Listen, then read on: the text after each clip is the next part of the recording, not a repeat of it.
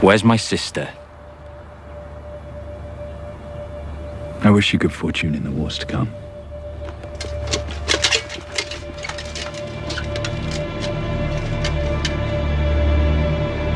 And now it begins.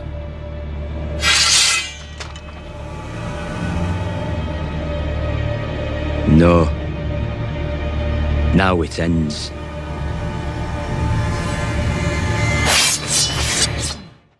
Herkese selamlar. Bu hafta yıllar evvel forum için çevirdiğim bir kuramı tekrar konu edineceğim. Zamanında çevirdiğim videoyu garip bir şekilde bulamadım. Herhalde kaldırdılar. Haliyle aklımda kaldığı kadarıyla yazacağım ve kendi fikirlerimi de tabii ki de ekleyeceğim. Başlıkta da göreceğiniz gibi konumuz Neşe Kulesi. The Order of Greenhand kanalının iki videosundan faydalandım. Biri silindiğini düşündüğüm, diğeri de birkaç ay evvel Neşe Kulesi ile ilgili ekledikleri güncel bir video. Bilmeyenler için Neşe Kulesi, Dorne'un Kızıl Dağları'nda Prens Gecidi'nin kuzey ucunda bulunan bir kuledir. Güneyinde Dorne'a bağlı Menwudu Hanesi'ne ait Kral Mezere Kalesi ve kuzeyinde ise Fırtına Topraklığı'nda yer alan Caron Hanesi'ne ait Gece Şarkısı Kalesi var. Eski ismi nedir veya kale kimin mülkiyetindedir bilgi yok ama şimdiki ismi e, Prens Zegar ona vermiş. Daha sonra kale diyorum, aslında kule. E, muhtemelen Lyanna'ya getirdiğinde verdi bu ismi. Asio Fiki'deki sayfasına yazdığına göre bir ihtimal Martin burayı Arthur efsanesinden esinlenmiş olabilirmiş. E, Lancelot Arthur tarafından ölüm cezasına çarpılan Kraliçe Guinevere'yi kurtarıp Joyous Gard Kalesi'ne getirmiş ve bu kaleye de ismi kendi vermiş. İkisinde bir Joy ismi var, var zaten.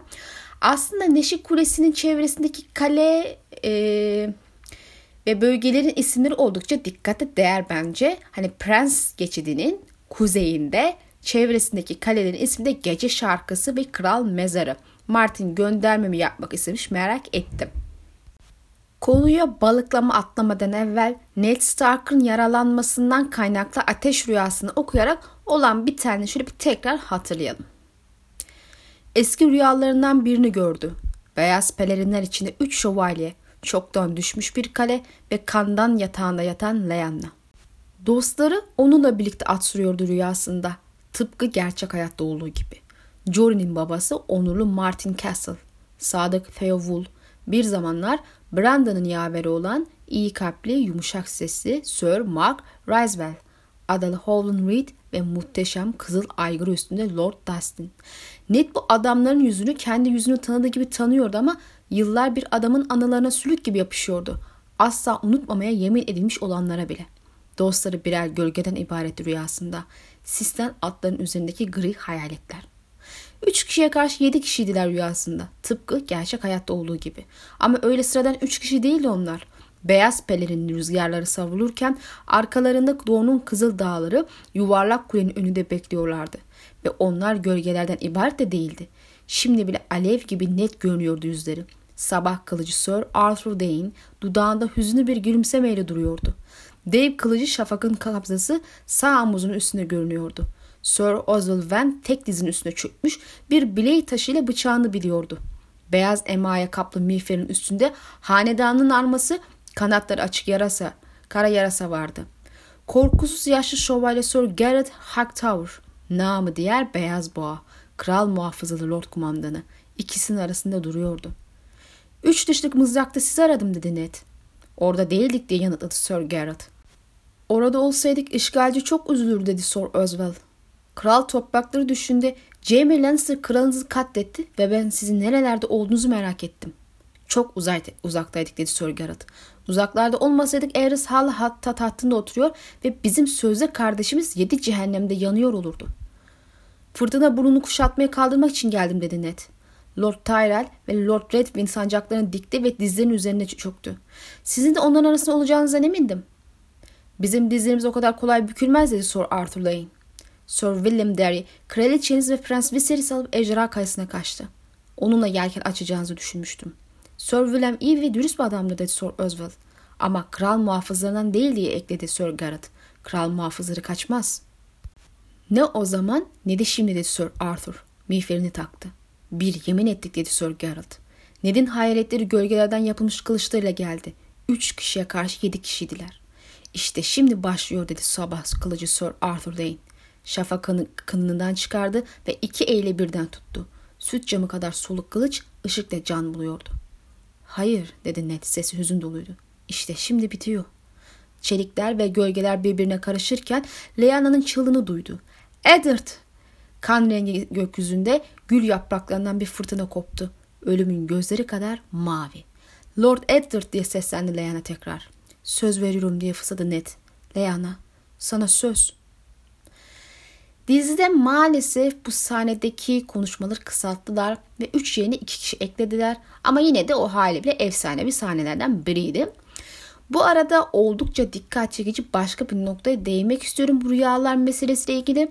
Kanalın sahipleri Martin'in geçmiş anılardan oluşan rüya örneklerinin hepsinin aynı şekilde başladığını fark etmişler. Hani eski bir rüya gördü diyor ve sonra üç sayısı ile bağlantılı bir başka cümle geliyor. İşte bununla ilgili üç rüya Ned, Cersei ve Varamir'e ait. Ned'in eski rüyası üç kral muhafızı ile başlıyor. Cersei'nin eski rüyası üç kız ile başlıyor ve Varamir'in eski rüyası üç köpeğin sızlanmasıyla başlıyor. Konu bağlamı olarak bir ilişkileri yok görünüyor ama Martin'in üç sayısını e, özel olarak takıntılı olduğunu biliyoruz. Bunu sadece Dany Targaryen özeline değil zaman zaman cümle tekrarlarında görüyoruz. Bu sebeple üç baş var videomda anlattığım serinin isminin aslında savaşın üç tarafına dikkat çekiyor iddiam ile ejderhaların dansının üç taraflı olabileceğine dair önerimin olasılık olarak bir tık daha güçlendirdiğini düşünüyorum. Yani çünkü tema hep böyle üç döngü şeklinde ilerliyor gözüküyor. Rüyalarla ilgili son bir açıklama daha yapacağım ki yorumlarken bu kısmı aklınıza tutun çünkü önemli. Martin'e neden rüyası soruluyor. Ve bunun ateş rüyası olduğunu ifade ediyor Martin. Rüyaların tamamen birebir gerçeği yansıtmayacaklarını söylemiş. Yani geçmişle ilgili görülen rüyaların gerçekte olanları tamamen yansıtmadığını, okuduğumuz şeyler ile gerçekte olan şeyler arasında farklılıklar olduğunu açıklamış. Bu sebeple Neşe Kulesi rüyasını okuduğumuz her şeyin doğrudan birebir gerçekte olmadığını aklımızın köşesinde tutmamız gerekiyor. Elbette okuduklarımızın ne kadarı gerçek, ne kadarı değil bilmek şu aşamada çok mümkün görünmüyor. Hayır, belki yüzde doksan dokuz yanlıştır, belli mi olur? Neşe Kulesi ile ilgili Reed ya da başkasının ağzından bazı açıklamalar olacak mı sorusuna Martin evet sonraki ciltlerde diye açıklama yaptı. Ayrıca Ned'in eve dönüş yolcu hakkında da daha fazlasını öğreneceğimizi söyledi ki Dawn ile Winterfell arasında aylar süren bir yolculuk olduğunu unutmayın. Reed olayın bildiğimiz yaşayan tek tanığı olduğuna göre onun ağzından duymak bana daha olası geliyor. Ama Bran gö- yeşil gören yeteneğini daha da geliştirip başarırsa büvet ağaçlarının da ötesini görebileceği için dizide olduğu gibi onun gözüyle de görebiliriz bazı şeyleri. Yine de Reed benim önceliğim zira o zaten olayın tanığıken Bran'ın gözüyle görmek bana biraz saçma geliyor. Ve Reed bu bilgiyi anlatacak ise o halde Jon'a itirafta bulunmak içindir diye düşündüm. Hani gerçekten de altıncı kitapta bir itiraf gelir mi yoksa yedinci kitaba sarkar mı? Hani bence altıncı kitapta gelirse daha iyi olur. yediye sarkmasın inşallah. Devam edelim. Ned Stark, Rhaegar'ın çocuklarını öldürmesi yüzünden Robert'a ve Tywin'e öfkeliydi. Jon Arryn bile aralarını bulamadı ve Ned öfkeli bir şekilde şehri terk ederek doğruca Fırtınaburnu Kalesi'ne Tyrell kuşatmasını kaldırmak için gitti. Buradan da yanına birkaç arkadaşını alarak Dorne'a geçip Neşe Kulesi'ne gitti. İlk sorumuz şu. Ned, Lyanna'nın yerini nasıl öğrendi? Şimdi Prens Zegar Lyanna'yı kaçırdığı zaman onu bu konuma götürdü ama belli ki bir sürü herkesten gizli tuttu. Ama Garrett Hightower'ın savaş patlak verdikten bir zaman sonra bu konuma geldiği düşünülürse Rhaegar kendi yerini bir noktadan sonra babasına haber etti. Doğal olarak kral, kraliçe, kral muhafızı yahut en azından Lord Kumandanı ve elbette ki Varys'in bundan haberdar olması doğal geliyor. Bu yüzden ilk akla gelecek kişi Varys'in kendisi. Zira bilgiye sahip olan arası sadece Varys kral topraklarında sağ salim şekilde duruyordu. Ned bu bilgiyi nereden edindiğini yahut şehirde bulunduğu süre zarfında Varys'i gördüğüne dair tek bir anı bile bizimle paylaşmadı. Garip olan ise Jaime'nin de olanları hatırladığı zaman, zaman zarfında bir noktadan sonra Varys'ten hiç bahsetmemesi. Yani Varys bu olaylar olurken sanki ortalıkta hiç yokmuş gibi bir izlenim yaratıyor bizde. Sadece kral olunca işte Robert'ın önüne düz çöküp Jaime ile beraber af edilenler arasında olduğunu biliyoruz. Aerys ölürken, Tywin'e şehri yağmalarken ve Ned geldi sıralarda ona sorsak zaten o sırada bebek Aegon'un sahtesiyle değiştirip denizin karşı tarafına geçemekle meşgul olduğunu söylerdi diye düşünüyorum. Zira mantıken bu şekilde olması beklenir. Bunlar birkaç saat içerisinde halledebilecek olaylar değil. En azından ha deyince de bebeği karşı tarafa güvenle geçiremezsin. Elbette sözüm ona demek lazım çünkü yalan bir hikaye olduğunu biliyoruz.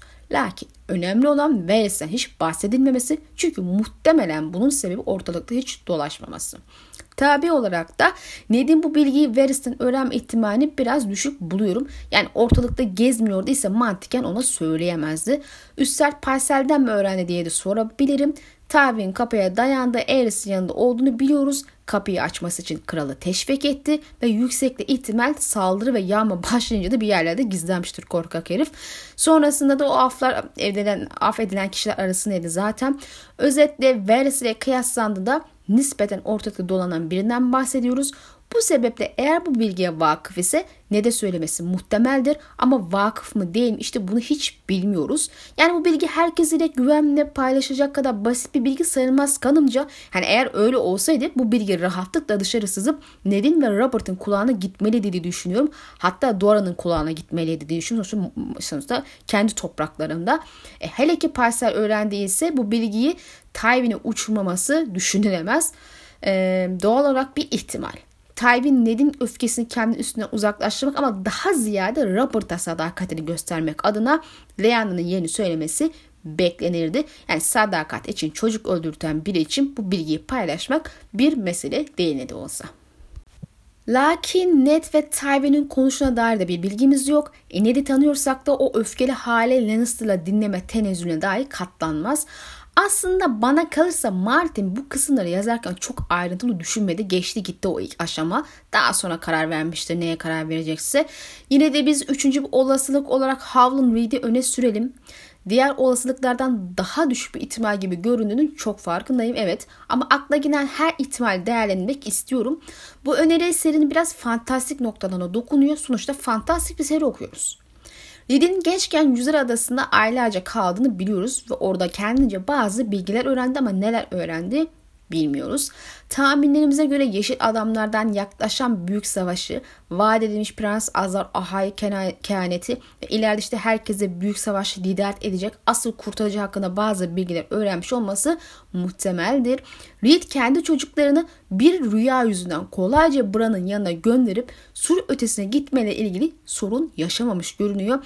Eğer tüm bu gerçekleri bilmiyorsa onları nasıl rahatlıkla gönderebilir? Yani bir düşünsenize, çocuğunuz geliyor, baba ben bir rüya gördüm, anne ben bir rüya gördüm, böyle böyle diyor, ben gideyim mi? Gönderir misiniz? Göndermezsiniz. Ama siz bu olaylara zaten vakıfsanız, zaten yabancı değilsiniz, gönderirsiniz çünkü işin arka planını biliyorsunuz.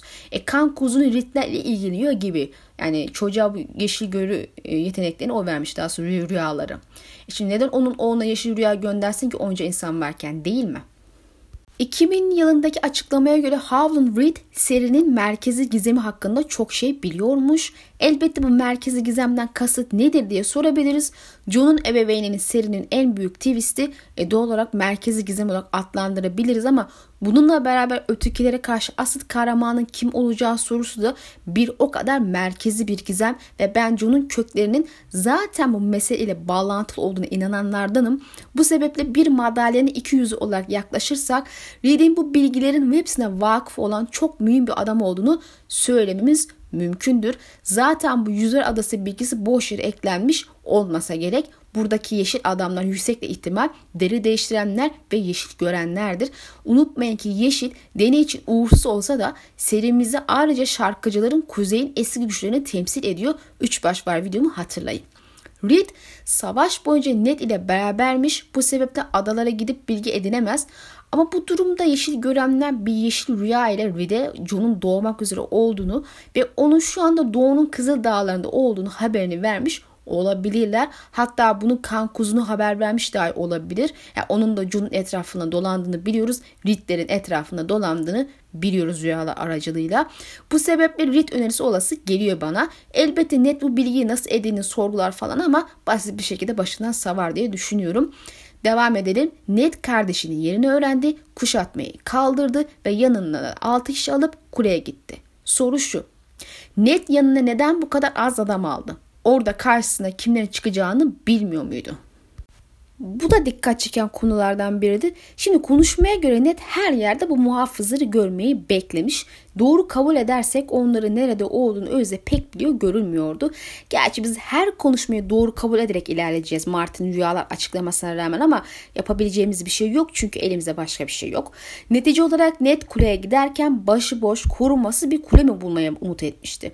Yani kız kardeşini tamamen terk edip Viserys ile beraber Ejderha Kalesi'ne gittiklerini mi sandı? Herkesin nasılsa savaş bitti, Lyanna artık önemsiz diyerek onu tek bıraktıklarını umut ediyordu.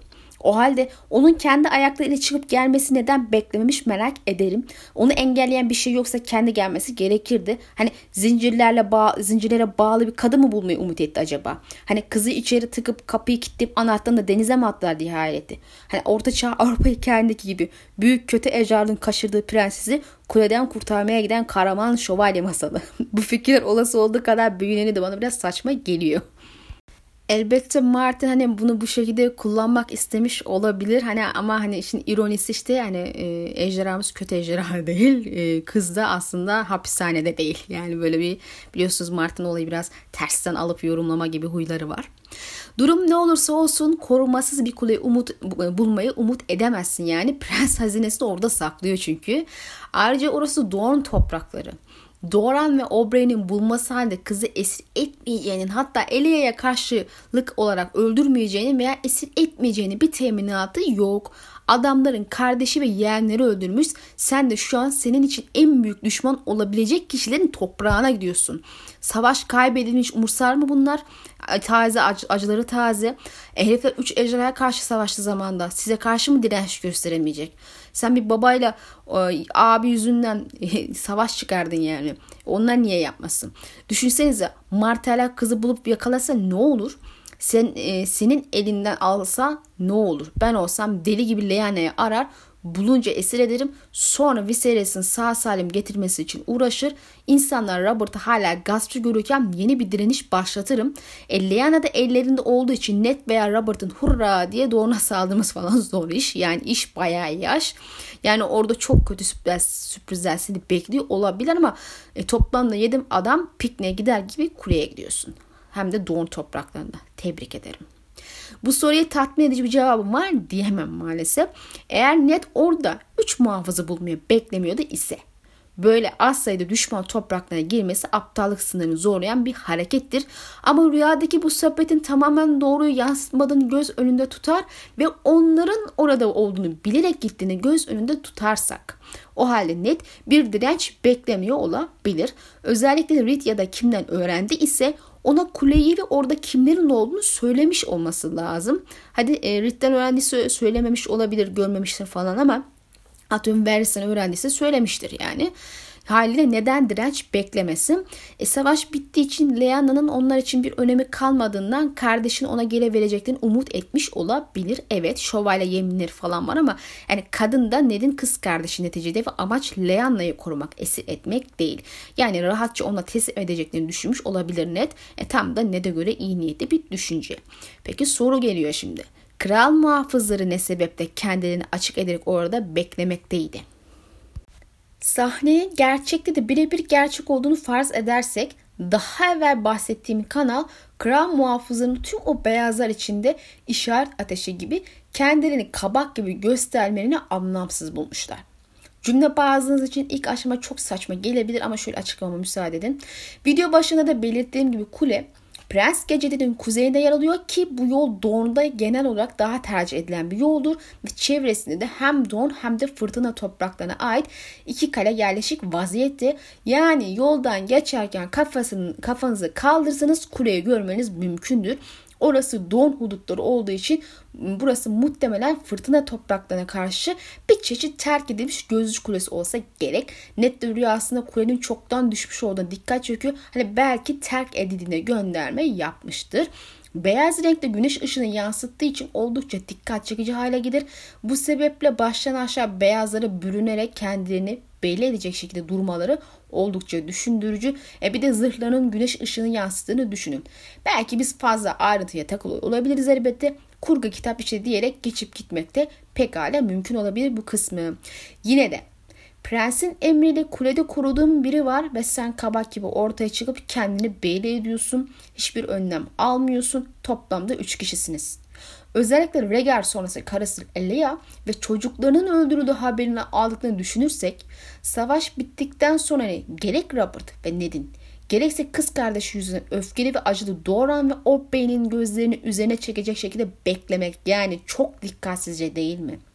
Oradan geçen tüccarlar, sıradan insanlar, hatta savaşta hayatta kalmış askerlerden eve dönen birisi fark edip haber uçurabilir Doran'a misal. E Ned'in kız kardeşine zarar vermeyeceği zaten aşikar. E o Brain ve Doran'ın neler yapabileceğini nasıl hesap edeceksiniz? E gelen herkesin alayına tek mi atacaksınız? Tabii ki de bu mümkün değil. Haydi kulüde kalmalarını anlayabilirim. Lyanna hamile ve her açıdan hassas bir durumda. E bu sebeple yolculuğa çıkması riskli olabilir. E Ned geldiğinde de zaten belli ki ya doğum yapıyordu ya da kısa bir süre önce doğum yapmıştı. Yani kıpırdaması mümkün gözükmüyor gibi. E bu sebeple bu üçün orada neden gizlenmediğini insan merak ediyor.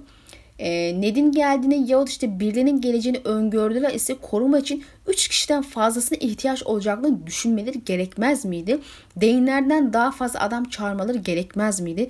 E, Lyanna ne kadar hassas olursa olsun kaç, kaçmaları gerekmiyor muydu? Zira Lyanna olmasa bile bebek tehdidi altında. Servant'e bakarsak eğer kılıcını biliyordu. Yani sanki bir karşılaşma bekler gibi hali vardı. E, bu yüzden acaba bu üçü Ned ve diğerlerinin geleceğinin farkında mıydı? O halde nasıl? Bilmiyorum. Belki nasıl olsa birileri onlara haber eder diye düşmüş olabilirler. Ama bu bile baş başına bir sorun. Çünkü Ned'in tek başına geleceğinin bir teminatı yok. Sonuçta Dorne toprağı, düşman toprağı, Robert birliklerini de alıp gelebilirdi. Ve orada yeni doğmuş John'u bulurdu. Ve Ned ne yaparsa yapsın öldürmek için harekete geçerdi. Üç kral muhafızı ne kadar iyi olursa olsun bir orduya, bir birliğe karşı savaşamaz. E Robert'ın geleceğini ve üç beş adamla geleceğini umut ettiler desek, öldürmek için ayağına gelmelerini bekliyor derdik ama bu temeli olmayan iddiadan öteye gitmezdi. İnsanların geleceğini biliyorlar dese, kim olursa olsun Lyanna ve oğlunu riske atmış olurlar. Bu sebeple kral muhafızının hazırlıksız, dışarıda savaşmak için bekliyor olmasının mantıklı bir açıklaması bana göre yok. Dediğim gibi Lyanna hamile olduğu için hareket ettirmek istememeleri anlaşılabilir olsa bile prensin ölümü, Ned'in saraya gitmesi ve oradan da Fırtına Kalesi'ne gidip Dorne'a geçmek falan haftalar süren bir süreç. Yani işin özünde prens öldü dendiğinde bu üç muhafızın Lyanna'yı alıp daha güvenli bir yere götürmesi gerekirdi. Doğacak çocuk erkek ise prensin varisi olacaktı ve kralın ölüm haberinden sonra da tartışmasız kral olarak kabul edilecekti. E bu yüzden devamlı olarak orada kalmaları da anlamsız geliyor. Güvenlikten yoksunlar. E kral muhafızları Ned'in kendisinin geleceğini biliyor olabilir mi?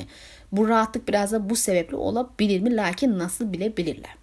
Hadi Howland Reed'in yeşil rüyaları vardı. Bu şekilde Lyanna'nın yerini bulduğunu iddia edebiliriz. Yahut Varys ve parsel, parsel aracılığıyla buldular diyebiliriz. Seçenek çok ama kral muhafızları bunlardan hiçbirine sahip değil mantıken, ya da öyle mi? Biraz düşünürsek Lyanna kulede doğumu bekliyor. Üç muhafız kuleyi koruyor ve muhtemelen içeride Lyanna'ya hizmet eden, doğumunu yaptıracak kadın hizmetkarlar, ebeveler var. Tahminim o ki hepsi de Dayne hanesine hizmet ediyor. Örneğin Vayla gibi kadınlar. Ned ve muhafızların konuşmasını birebir doğru kabul edersek, muhafızlar Aerys'in ölümünü ve ardına yatan sorumluluğu biliyor. Yani mantıken olan biten her şeyi biliyorlar ama nasıl bilebilirler? Elbette birileri onlara haber taşımıyorsa. Birileri haber taşımış olmalı. Ayrıca bu insanlar yemek yemeli. E, Dayne hanesinin adamları yüksek ihtimal sürekli buraya haber taşıyor ve bir ihtimal sağa solu gözetleyip tehlikeleri haber veriyorlardı. Bilhassa kral topraklarının gelişmeleri bir şekilde haber almaları kaçınılmaz bu durumda. E, bunlar bir de zaten kral muhafızları. İlla başkentte de gözleri kulakları vardır.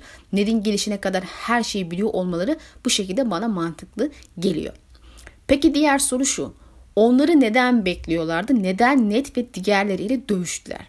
Şimdi ayağımıza kadar gelmişken prensin ve kralın intikamını mı alalım dediler.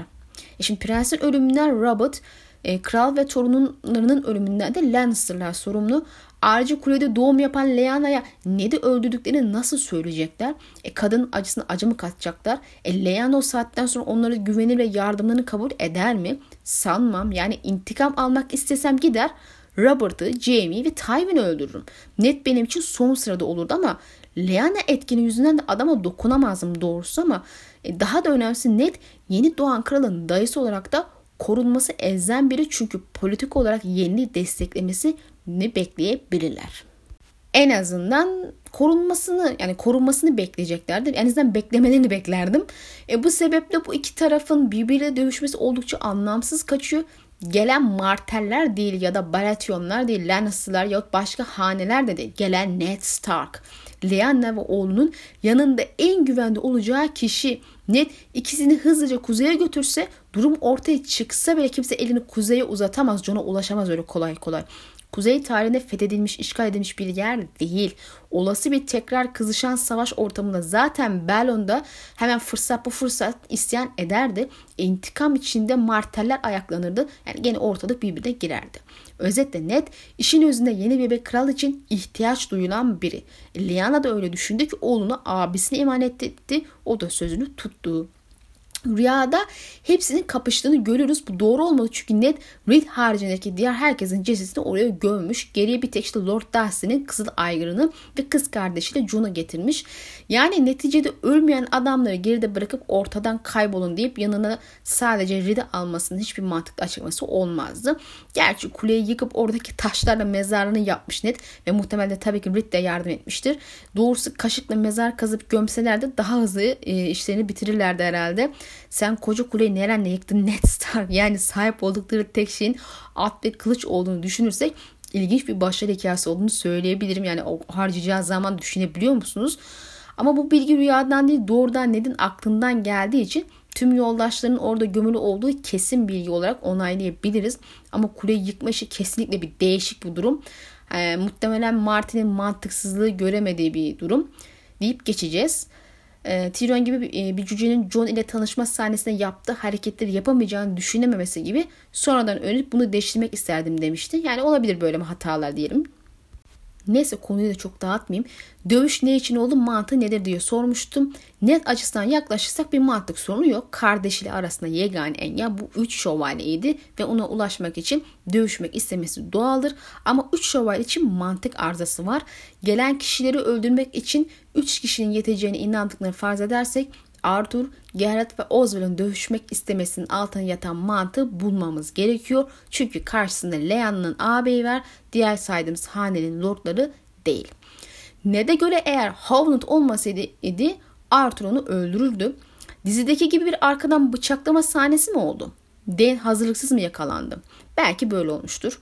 Bir sebeple bu üç şövalye Lyanna ve bebeği riske atarak, ki doğal olarak onları koruma işini safsakladıklarını gösterir bu. Karşımıza kim çıkarsa çarpışarak gerekirse öleceğiz kafasıyla yattı balık yan gider psikolojisine girdi diyelim. Bu durumda altı adam Reed'i dövüşmeyi bilmediği için saymıyorum ve üç şövalye kapıştı ve bu altı adam bir şekilde Westeros'un en iyi üç kılıcını öldürmeyi bir şekilde becerdi. Ned ve Arthur birebir kalınca Dayne bizimkini yere yapıştırdı ve dizideki gibi Reed de baktı Ned ölüyor, atladı adamın ardına ve soktu bıçağı öldürdü. Sonra da Ned kuleye girdi ve devamı bildiğiniz gibi. Genel olarak tüm diyarın bildiği, daha doğrusu düşündüğü şey tam olarak da buna benzer bir şey. Bu, yani tabii nasıl öldüğü şeklinde değil de anladınız siz. Bu üç şövalye genç lordlar tarafından öldürülmeyi başardı, yani bunu biliyorlar. Kimse de nasıl becerdiler sorusunu sormamış, Jaime bile. Bu adam ki tarihteki en iyi kılıçlardan biri, olası bir Ned Jaime kapışmasında Ned'in yenilme şansı daha yüksek ki Martin ile zaten Ned'in yeteneğinin kılıçta değil askeri komutanlıkta yaptığını, ağabeyinin kılıçta daha iyi olduğunu söylemişti. Ama belki de başka bir şey olmuştur. Martin'i biliyorsunuz bizi yemlemeyi, kandırmayı çok sever. Beklenti yaratıp beklentili limon sıkmada üstüne yok. Öldü dediklerini yaşattı da görüldü. Mesela John Connet'in Manslaughter gibi. Haliyle başka bir soru soracağız. Arthur Dayne ve diğer iki şövalye gerçekten de öldü mü? Ortalıkta dolanmadıklarına göre öldüklerini düşünmek en mantıklı çıkarımdır. Evet, Greenhand kanalına dair birçok kişi bu üçünün Mains, Yarımel ve Tormund olduğunu düşünüyor ama bence oldukça uçuk kaçık ve zayıf temeller olan bir iddia. Ben bu için ama bilhassa Dayne'in yaşamasını gerçekten çok isterim ama tüm bu isteğime rağmen istiyorum diye de sağda solda herkesin Dayne olduğunu iddiasında bulunamam. Olmayan bir şey varmış gibi görüp argüman üretemem yani. En basitinden Dayne'in yüzünü bilindik biri, tanımayan yok. Böyle birinin surda vazife yapması ve sonra hem kral muhafız olarak hem de nöbetin adamı olarak tüm yeminlerini ilan edip kral olduktan sonra Winterfell'e bir de gelip üstüne şarkı söyleyip kimse tarafından tanınmaması düşünülemez. Herkesi geçtim. Jaime gibi adamı karamanı yapmış, idolize etmiş birinin onu fark etmemesi düş, düşünülemez yani. Sonuçta biri sizin idolünüz ise, çok seviyorsanız, çok iyi tanıyorsanız, rol modeliniz ise bırakın yüzünü görmeyi, arkasından görsünüz ve duruş şeklinden tanırsınız ya. Yürüme şeklinden tanırsınız. Arkadaşlar ben odadayken eve giren insanların çıkardıkları anahtar sesinden, attıkları adamın adımın sesinden kimin geldiğini anlıyorum ya. Cemil'in tanımaması benim için çok saçma gelir. Bu sebeple bu tarz uçuk kuramları pek desteklemiyorum. Yine de bir ihtimal bu üçü bu kuleden sağ çıkmış olabilir. Martin'in üçleme takıntısına değinmiştim. Şu ana kadar öldüğü sanılan iki kişinin yaşadığını gördük demiştim. Bu sebeple acaba bir üçüncü kişi de hayatta olabilir mi? Bunu da üçler mi diye düşündüm. İşte üç e, şövalye ve üçüncü olarak yaşayan kişi öldü zannedelim. Öyleyse inşallah Arthur hayattadır. Ned ve arkadaşlarının vasat dövüşleri olmadan aşikar elbette ama sıralamayı koysaydık da listenin en başlarında da yer alacaklarını iddia edeceğimiz kadar da harika dövüşçü olarak onları anamayız. En azından bu konuda bir bilgi yok. Özellikle zaten Howland'ı hep küçümsüyorum, es geçiyorum bu dövüş meselesinde ama e, bataklıklarda farklı bir dövüş tekniği geliştirdikleri için böyle birebir dövüşlerde iyi değil. Alt bile bilemiyorlar. Yani Mira ve Jojo'nun anlattığı hikaye biliyorsunuz. Evet, sayısal olarak üçe karşı yedi kişiler, hatta altı diyelim. Yani her bir şövalyeye iki adam düşmüş. Jaime Arthur'un bir eliyle işerken diğer eliyle beş kişiyi öldürebilecek kadar iyi bir kılıç olduğunu iddia etmişti. Muhtemelen bunu bir miktar abartı görebiliriz. Ama burada değinilmek istenen nokta, Dayne'in birden fazla düşman ile dövüşüp onları yenebilecek kadar güçlü ve yetenekli bir şövalye olduğu. John da kendini geliştirmek için en az üç kişiyle dövüş talimi yapıyordu surda. Ama kabul edelim ki o insanlar tabii ki düşük yetenekli tipler. Zaten biraz da bu sebeple üç kişi tercih ediyordu diyebilirim. Yine de arada yetenek farkı olduğunda bir kılıcın en az iki üç kılıcı galip, e, kılıca galip gelebileceğini göstermek açısından iyi bir örnek diye düşünüyorum. Haliyle Arthur Dayne'in kendi payına düşen iki kişiyi rahatça haklayabileceğini öngörmek güç değil. Sonrasında diğerlerine yardıma gideceğinin, bununla beraber diğer ikisinin de Dayne ve Selmy kadar olmasa bile diğerinin en iyi kılıçlı olduğu ve deneyimli insan oldukları göz önünde tutmak gerekir. Kimse kral muhafızlığına hatır için alınmaz. O Robert ve sonrasındaki dönemde olan şeyler, haliyle onların da kendi paylarına düşen kişileri rahatça öldürmelerini bekleriz. Bir de Ned ve Reed zaten sona kalmışlar. Reed meselesi zaten ya dizideki gibi öldü sanıp dikkat edilmedi ya da dövüşmeyi bilmediğinden kenarda durdu. Kimse el sürmedi. Anlaşılan ikisi ölünce kalanları da Dayne halletmiş. Yani Arthur, yani sadece Arthur mu birden fazla düşmana haklayabilecek yetenekliymiş o kral muhafızı eşini. Diğerleri böyle balon muymuş? Anlatabildim sanırım. Birçok kişi altı kişiye diğer iki şövalyeyi öldürmeye başarabilir. Alırlar aralarını sağlı solu bıçaklarla diye düşünebilir ve akıllarına yatabilir ama benim yatmıyor arkadaşlar. Sen yıllarca nice bu tarz çoklu dövüşten sağ çık ama gel şimdi çocukların arasında öl. Vasat dövüş sergilemeseler bu olmaz. Yani sadece bunlar da değil. Ne Kragan Stark, ne Ejderha Şövalyesi, ne de Jaime, hatta Sandor gibi adamlardan ben bunu bekleyemem. Bakın Sandor da en ölüm, ölümcül kılıçlardan ikiye karşı dövüştü ve onun son dövüşünde zorlanmasının ve ağır yaralanmasının yegane sebebi sarhoş olması. Yoksa çok daha rahat haklardı onları. Yani öyle de yaralanmazdı tabii ki. Aksi durumda bu insanların bunca savaştan her defasında sağ çıkmalarını açıklayamazsınız. E, savaş meydanlarında ikiden fazla kişiyle yüz yüze geliyorsunuz. Doğal olarak üç şövalyenin kendi payına düşen iki kişi savaşçıyı yenmelerini beklerim. Onlara yenilmelerini değil. Lakin söylenenlere göre yenmişler ve nasıl olduğunu bilmiyorum. Eğer bir ihtimal yenilmediler ise ne oldu? Şimdi bir senaryo yazacağız. üç şövalye doğan bebeği korumak zorunda, zira yüksek ihtimal meşhur bir Targaryen olarak doğduğundan tahtın varisi ve en güçlü aday. Evet, Viserys gerçeği de var ama Rhaegar'ın oğlu mu, Aerys'in oğlu mu daha tehlikeli derseniz cevap bellidir. Prens öldü, kral öldü, Elia ve çocukları öldü, yani sıra Jon'da. Kral muhafızının işi kralı korumaktır. Bebek doğduğu zaman onu güvenli bir yere götürmeli lazım ama bu neresi? Kral muhafızları kaçmaz, dizimizde bükülmez zaafları ettiklerini gördük rüyamda. Gerçekse eğer. E bununla beraber geleceğini, geleceğin kralını korumak için insan her şeyi de yapar ama bebeği nereye götüreceklerdi? Rhaegar ne olur ne olmaz diye bir kaçış planı yapmış mıdır? bilmiyoruz. Jaime'nin anısına bakarsak prens kazanacağının emin şekilde savaşa gidiyor. Bu durumda belki tedbir almamış ve bunu düşünmek muhafızlara kalmış olabilir. Ben olsaydım ilk aklıma gelecek şey Lyanna ve bebeğini dar denizin ötesine kaçırmak olurdu ama muhtemelen gidenin gelemediği acı çelik ve sürgünler vasıtası öğrendikleri için e, Westeros içinde kalmaları gerektiğine karar kılmış ve güçlü bir Targaryen destekçisine sığınma fikri ortaya atılmış olabilir ama savaş bittiğine ve kaybettiklerine göre kimsenin bebek için koruma sağlama riskine girmek iste- istemeyeceği akla düşer. E, Dorne bir koruma sağlayabilirdi ve gizleyebilirdi ama Marteller Elia ve çocukların meselesinden dolayı e, bunu yapmak yerine intikam aracı olarak kullanırlardı. E, serinin fantastik öğelerine dokunursak eğer Rhaegar yaklaşan savaşla bağlantılı olarak bir şekilde Yüzler Adası ile iletişime geçmişse acaba bebeğin oraya götürülmesi konusunu tembihlemiş midir diye aklıma geldi ama acaba sorusunun ötesine gidebileceğiniz bir şey değil bu. Bu sebeple benim aklıma yatan yegane şey oğlanı dayısının yanına saklamak. E, Lyanna zaten oğlunu abisine emanet edecek kadar güveniyor ve onun önerisinde bu olmuştur. Dahası e, daha öncesinde söylediğim gibi kuzey düşmanlarına karşı oldukça güvenli bir bölge. Roose Bolton bile benim duvarlarımla sizin kayanız arasında binlerce fersah dağ, deniz ve bataklık uzanıyor. Lannister husumeti Bolton'a az şey ifade ediyor diyerek kuzeyin konumunun getirine güvenmiştir. Ayrıca Stark evliliği sebebiyle Tully'lerde ister istemez Stark'ları desteklemek zorunda kalırlardı. En azından olası bir kuzeye saldırı durumunda destek vermezlerdi Robert'a falan. Jon Arryn'in de destek vereceğini zannetmezdim. Yani Ned en iyi aday, elbette olası bir savaşla bebeği riske atmak istemiyoruz. Bu nedenle onu gizlemek, sırlamak gerekir ama bu bilgiye ne kadar çok kişi vakıf ise o kadar riskli olacağını karar vermiş olabilirler. Bu sebeple Arthur ve diğerleri Ned'in yanındaki beş arkadaşını öldürme kararı almış olabilir.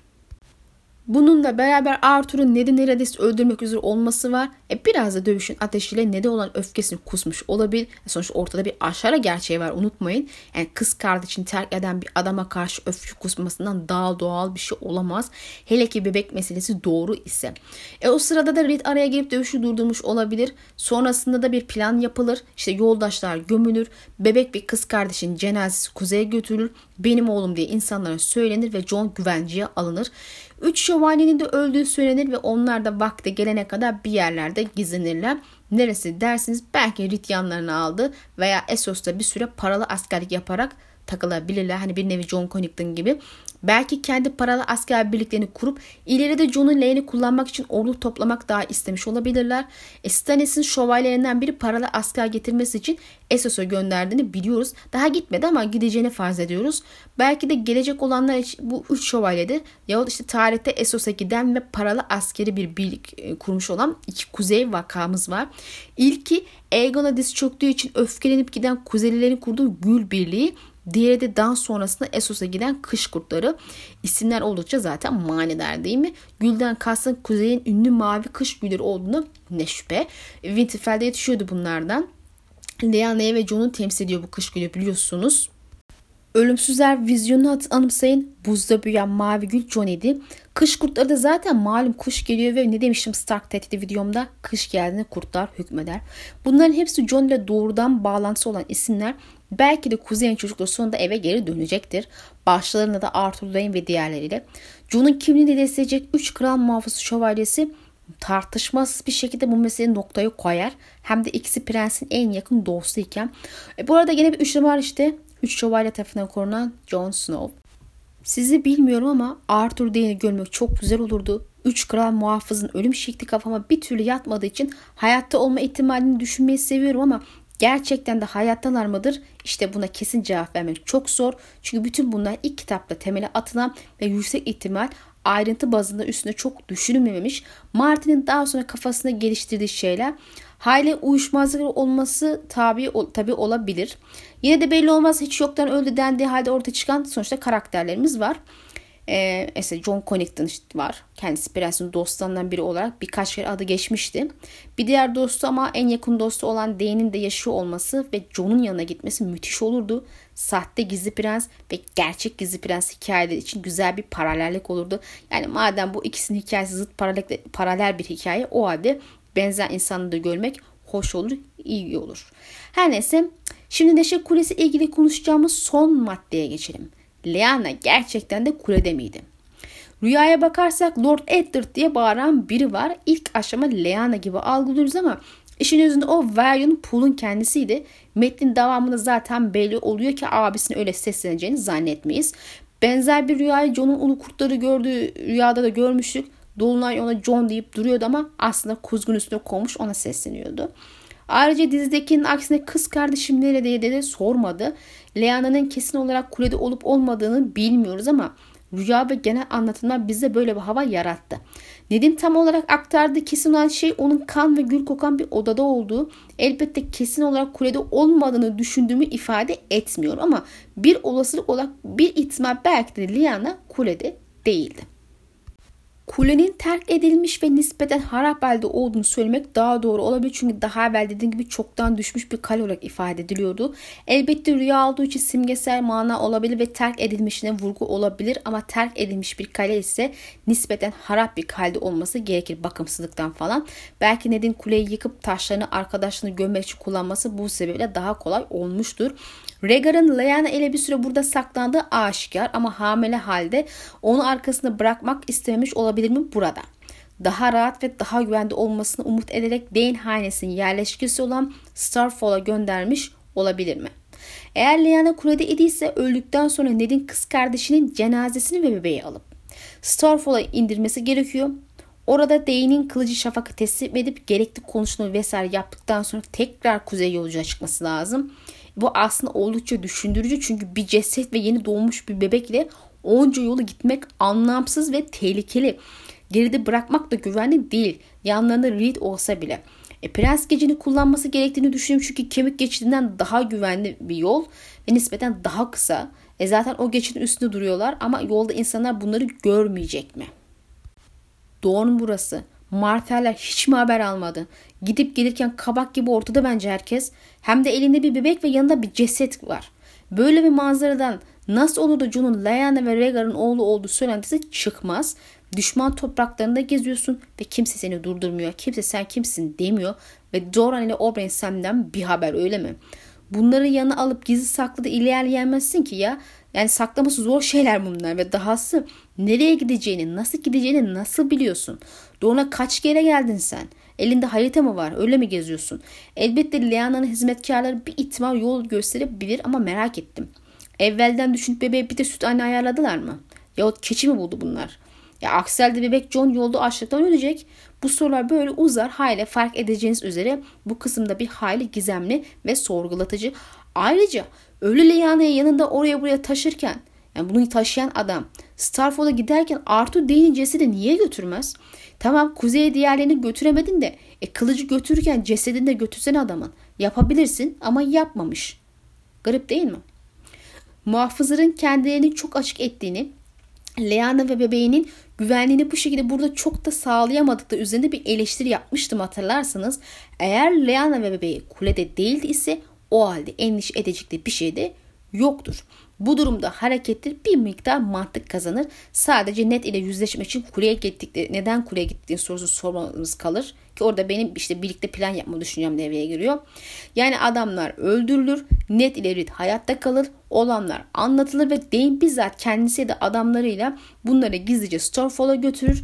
Lyanna orada doğum yapmıştır ve abisine bebeğini emanet ederek ölür. Ned de yanına süt anne olduğunu düşündüğü Mayla'yı, bebeği, Lyanna'yı, atı ve Reed'i alarak deniz yoluyla kuzeye gider. Zira doğumdan yola çıkıp kuzeye gitmek karadan aylar süren bir yolculuktu. Bu süre zarfında zavallı Lyanna'nın çürüyüp kokacağına da ne şüphe. Yani sanmam ki orada sessiz rabiler vardı. Kadın o yolculuğu da hazırlasın ki bu da bir zaman alıyor. E, yolculuk meselesi bana bu şekilde daha mantıklı geliyor. En azından karadan bile gitse doğrudan Starfall'dan geleceği ve aşağı net aşkı bilindiği için hatta kadının doğum yaptığı en azından dönüşte eline bir bebek tuttuğundan bunun ne de ait olduğunu düşünmesi, annesinin aşar olduğunu düşünmesi daha kolay. Elbette bana soracak olursanız Lyanna'nın öldüğü dönem ile aynı zamanda doğmuş bir bebeğin kökenini sorgulamayıp Ned dedi diye ona ait olduğunu düşünmesi de ilginç ama o kadar da olsun artık. E bir de karadan yolculuk yaptıysa insan Nehir-Ova'ya uğrayıp karısı ve oğlunu da alır ama Ned doğruca kuzeye gitmiş duruyor ve sadece höyüklerde durup Lady Dustin'e kocasının atını veriyor. İlginç. Bu sebeple deniz yolculuğu kara yolculuğundan daha akla yatkın gibi geliyor bana. Ya siz ne düşünüyorsunuz? Neşe Kulesi'nin gizemleri yer yer kafa karıştırıcı değil mi? Yorumlarda fikrinizi söylemeyi unutmayın. İnşallah videoyu beğenmişsinizdir. Dinlediğiniz için teşekkür ederim. Allah'a emanet olun.